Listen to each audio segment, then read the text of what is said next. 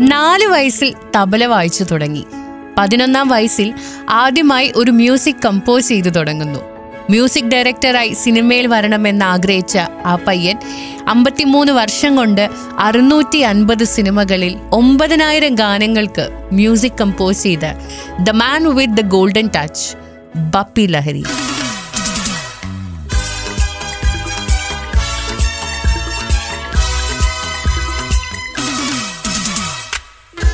ജനിച്ചത് നവംബർ ഇരുപത്തിയേഴിനായിരിക്കാം. പക്ഷേ യഥാർത്ഥ ജന്മദിനം ജൂലൈ പതിനെട്ടാണെന്ന് പറയും ബപ്പി. അതിന്റെ പിന്നിലും ഒരു കഥയുണ്ട്. അന്നായിരുന്നു മുംബൈയിലെ മെഹബൂബ് സ്റ്റുഡിയോയിൽ ബപ്പി ലാഹരി എന്ന സംഗീത സംവിധായകന്റെ പിറവി. ആ ഒരു സുന്ദര നിമിഷത്തിന്റെ ഓർമ്മ പുതുക്കാൻ എല്ലാ ജൂൺ പതിനെട്ടിനും ജുഹുവിലെ ലാഹരി ബംഗ്ലാവിൽ പിറന്നാൾ കേക്ക് മുറിക്കും ബപ്പീദ. കൂട്ടിന് ഏറ്റവും അടുത്ത സുഹൃത്തുക്കളും കിഷോർ കുമാറിന്റെ ഹൃദയഹാരിയായ പാട്ടുകളും മാത്രം. താരതമ്യേന പുതുമുഖമായ സംഗീത സംവിധായകന്റെ കീഴിൽ ചൽത്തെ ചൽത്തെ എന്ന ആയിരത്തി തൊള്ളായിരത്തി എഴുപത്തിയാറിൽ റിലീസായ പടത്തിനു വേണ്ടി ഒരു പ്രണയഗാനം പാടി റെക്കോർഡ് ചെയ്ത് പുറത്തിറങ്ങിയതായിരുന്നു കിഷോർ കുമാർ. തിരിച്ചു പോകും വഴി യുവ സംഗീത സംവിധായകന്റെ പുറത്ത് തട്ടി കിഷോർ പറഞ്ഞു അതിഗംഭീരമായിരിക്കുന്നു ഈ പാട്ട്. ഇനി അധികം കാത്തിരിക്കേണ്ടി വരില്ല നിന്റെ ഭാഗ്യം തെളിയാൻ. സന്തോഷം കൊണ്ട് കണ്ണു നിറഞ്ഞു പോയെന്ന് ബപ്പി അതുവരെ വെറും അലോകേഷ് ലാഹരിയായിരുന്നു ഞാൻ. ബംഗാളിലെ പഴയ പാട്ടുകാരായ അപരേഷ് ലാഹരിയുടെയും ബൻസാരിയുടെയും മകൻ. ആ ഒരൊറ്റ പാട്ട് എന്റെ ജീവിതം തന്നെ മാറ്റിമറിച്ചു. ഇന്നത്തെ ബപ്പി ലഹരിയിലേക്കുള്ള എന്റെ യാത്ര ആരംഭിക്കുന്നത് ആ പാട്ടിൽ നിന്നാണ്. ചലത്തേ ചലത്തേ मेरे ये गीत याद रखना कभी अलविदा ना कहना कभी अलविदा ना कहना എന്നെപ്പോലൊരു ബംഗാളി പയ്യന് ബോളിവുഡിൽ വന്ന് എന്ത് ചെയ്യാനാകും എന്നൊക്കെ പരിഹാസത്തോടെ ചോദിച്ചിട്ടുണ്ട് പലരും അവർക്ക് മുന്നിൽ കഴിവ് തെളിയിക്കുക എന്നതായിരുന്നു വെല്ലുവിളി ചലത്തെ ചലത്തെ സൂപ്പർ ഹിറ്റ് ആയതോടെ ബപ്പയെ തേടി ധാരാളം അവസരങ്ങളെത്തി बम्बई कलम करो hey!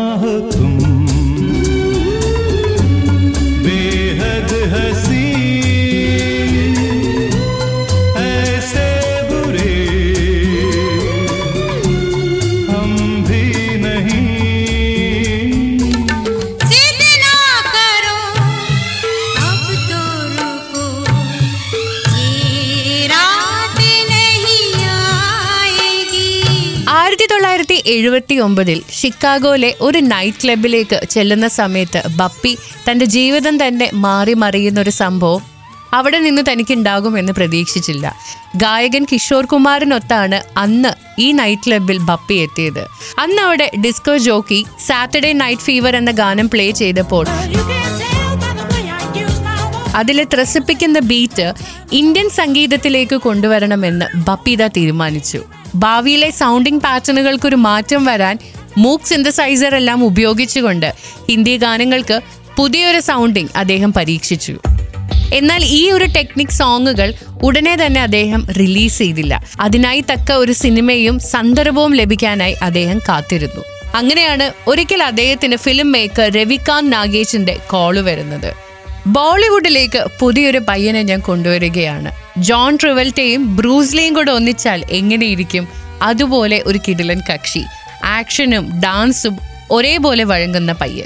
ഇങ്ങനെ പുതിയൊരാളെ ഇൻട്രൊഡ്യൂസ് ചെയ്യുമ്പോൾ അതുവരെ കേട്ട് പരിചയമില്ലാത്ത തരത്തിലെ ഒരു സംഗീതം വേണമെന്ന് സംവിധായകന്റെ ആഗ്രഹപ്രകാരം ബപ്പീത താൻ അന്ന് മാറ്റിവെച്ച ആ പുതിയ സംഗീതം സംവിധായകനെ കേൾപ്പിക്കുകയും ഡിസ്കോ ഡാൻസർ എന്ന സിനിമ ഉണ്ടാവുകയും ചെയ്യുന്നു.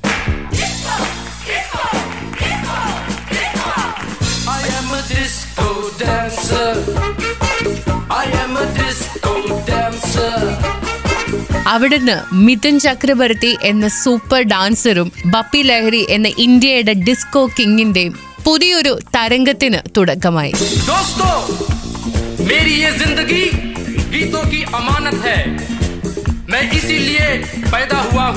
തുടർന്ന് ബപ്പീറായ്ക്ക് കിട്ടുന്ന എല്ലാ ചിത്രങ്ങളിലും ഇതേ പാറ്റേണിലുള്ള സംഗീതങ്ങൾ തന്നെ ചെയ്യാനായിട്ടുള്ള റിക്വസ്റ്റുകൾ കൂടി കൂടി വന്നു. ജവാൻ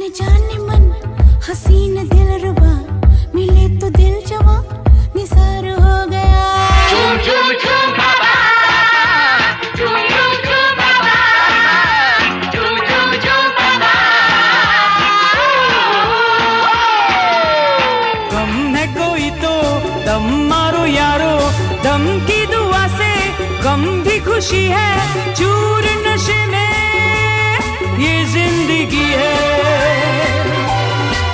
रंबा हो संबा हो പലരും ബപ്പിദായിനെ പാശ്ചാത്യ മാതൃകയിലുള്ള ഡിസ്കോ പോപ്പ് സംഗീത സംവിധായകനായി മുദ്ര കുത്തുമ്പോഴെല്ലാം അവരെ ഓർമ്മിപ്പിക്കാറുണ്ട് ചലത്തെ ചലത്തെ പോലെ എഴുപതുകളിൽ ഒരുപാട് മെലഡി സോങ്ങുകൾ കമ്പോസ് ചെയ്ത ഒരു മ്യൂസിക് ഡയറക്ടർ കൂടിയാണ് ഞാൻ. ഈ ഗാനങ്ങളെല്ലാം സൃഷ്ടിച്ചതും ഞാനാണെന്ന് ഇന്നും പലർക്കും അറിയില്ല.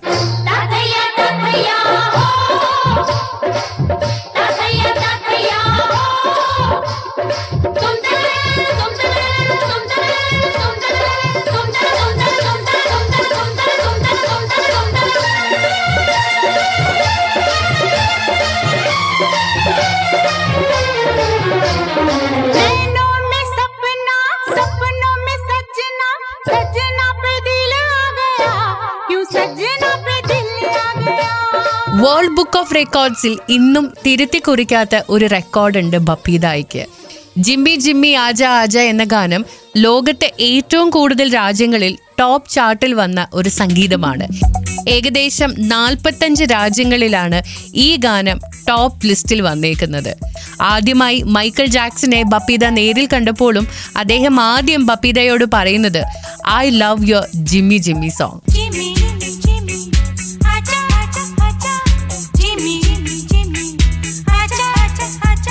സംഗീത കഥകളുടെ ഇടയിൽ പറയേണ്ടത് അദ്ദേഹത്തിന്റെ സ്വർണത്തിനോടുള്ള ചെറിയൊരു ഭ്രമത്തെ പറ്റിയിട്ടാണ്. ഇന്നും ബപ്പീദ എന്ന് പറയുമ്പോൾ ഡിസ്കോ സോങ്ങുകളുടെ ഒപ്പം ഫ്ലാഷി ഗ്ലിറ്ററിംഗ് ഡ്രസ്സുകളും കഴുത്തിൽ ഒരുപാട് സ്വർണമാലകളും മോതിരങ്ങളും ഒക്കെ ഇട്ട് നടക്കുന്ന ബപ്പീതായായിരിക്കും ഓർമ്മയിൽ വരുന്നത്. കഴുത്തിൽ മാത്രം ഇരുന്നൂറ്റി അൻപത് ഗ്രാം തൂക്കം വരുന്ന നാല് മാലകളാണ് അദ്ദേഹം ഇട്ടേക്കുന്നത്. കയ്യിൽ സ്വർണ മോതിരങ്ങൾ വളകൾ ഇതൊക്കെ ധരിച്ചാണ് അദ്ദേഹം എന്നും നടക്കുന്നത്. എഴുന്നൂറ്റി അമ്പത്തിനാല് ഗ്രാം സ്വർണവും നാല് പോയിന്റ് ആറ് രണ്ട് കിലോഗ്രാം വെള്ളിയും നാല് ലക്ഷം വിലമതിക്കുന്ന വജ്രങ്ങളും അദ്ദേഹത്തിന്റെ ശേഖരത്തിൽ തന്നെയുണ്ട്. സ്വർണം വെറും ആഡംബര വസ്തുവായിട്ടല്ല അദ്ദേഹത്തിന്റെ ഭാഗ്യമായാണ് അദ്ദേഹം എന്നും കാണുന്നത്.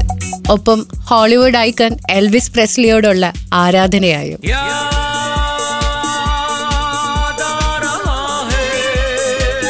എഴുപതുകളും എൺപതുകളും വേണമെങ്കിൽ ഏർലി നയന്റീസും ബപ്പിദായുടെ സംഗീതത്തിൽ മയങ്ങി നിന്നെങ്കിലും തൊണ്ണൂറുകളുടെ പകുതിയായപ്പോൾ ബപ്പിദായുടെ ഗാനങ്ങൾക്ക് അത്ര ഡിമാൻഡുകൾ ഇല്ലാതെയായി. അതിനുള്ള കാരണങ്ങൾ ഒരുപാട് ഡുവോ കമ്പോസേഴ്സ് ബോളിവുഡിലേക്ക് രംഗപ്രവേശനം ചെയ്തുകൊണ്ടാണ്. ബോളിവുഡിൽ അദ്ദേഹം ആക്റ്റീവ് അല്ലായിരുന്നെങ്കിലും ആ കാലങ്ങളിൽ തമിഴിലും തെലുങ്കിലും ഒട്ടനവധി ഗാനങ്ങൾ മ്യൂസിക് ഡയറക്റ്റ് ചെയ്തിട്ടുണ്ട്. ആ കൂട്ടത്തിൽ മലയാളത്തിനും കിട്ടി നാല് ഗാനങ്ങൾ.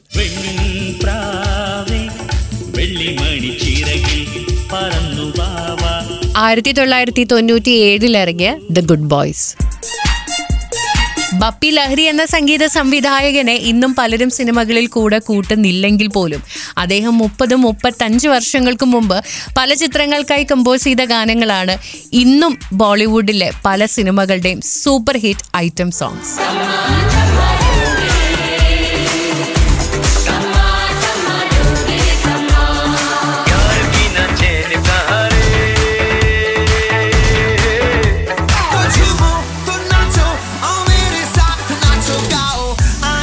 തലമുറകളോളം ആഘോഷിക്കാനും. പുതിയ തലമുറയിലെ സംഗീത സംവിധായകർക്ക് പ്രചോദനമാകാനും പുനർസൃഷ്ടിക്കാനും ഒട്ടനേകം ഗാനങ്ങൾ ബാക്കി വെച്ചാണ് ബപ്പിത വിട പറഞ്ഞു പോയിരിക്കുന്നത്. പക്ഷേ അദ്ദേഹത്തിന്റെ ഗാനത്തിൽ പറയുന്നത് പോലെ കബി അൽവിദ ന കെഹന ബപ്പിദ ചലത്തെ ചലത്തെ मेरे ये गीत याद रखना, कभी अलविदा ना कहना, कभी अलविदा ना कहना। चलते चलते, मेरे ये गीत याद रखना, कभी अलविदा ना कहना, कभी अलविदा ना कहना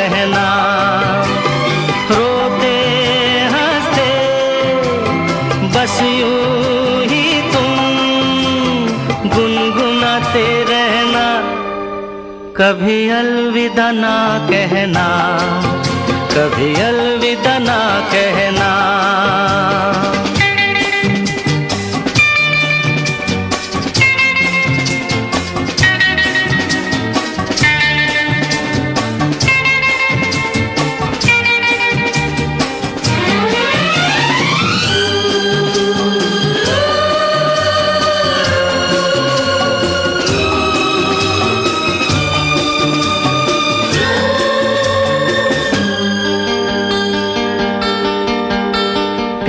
करते करते हम तुम कहीं खो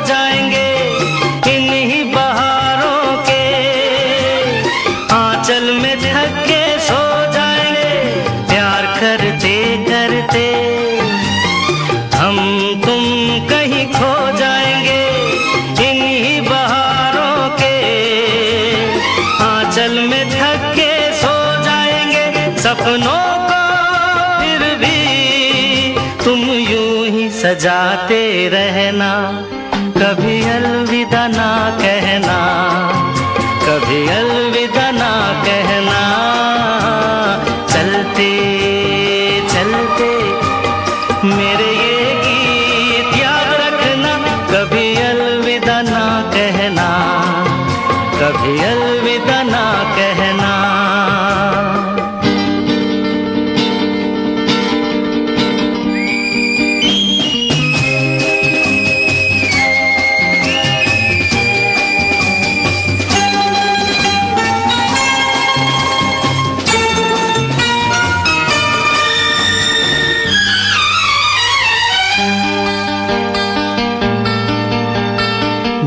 राह में दिल बर बिछड़ जाए कहीं हम मगर, और सुनी सी लगे तुम्हें जीवन की ये डगर।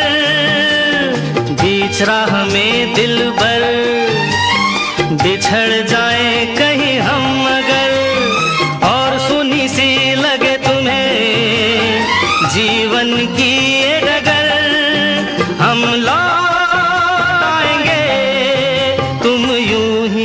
बुलाते रहना कभी अलविदा ना कहना कभी अलविदा ना कहना चलते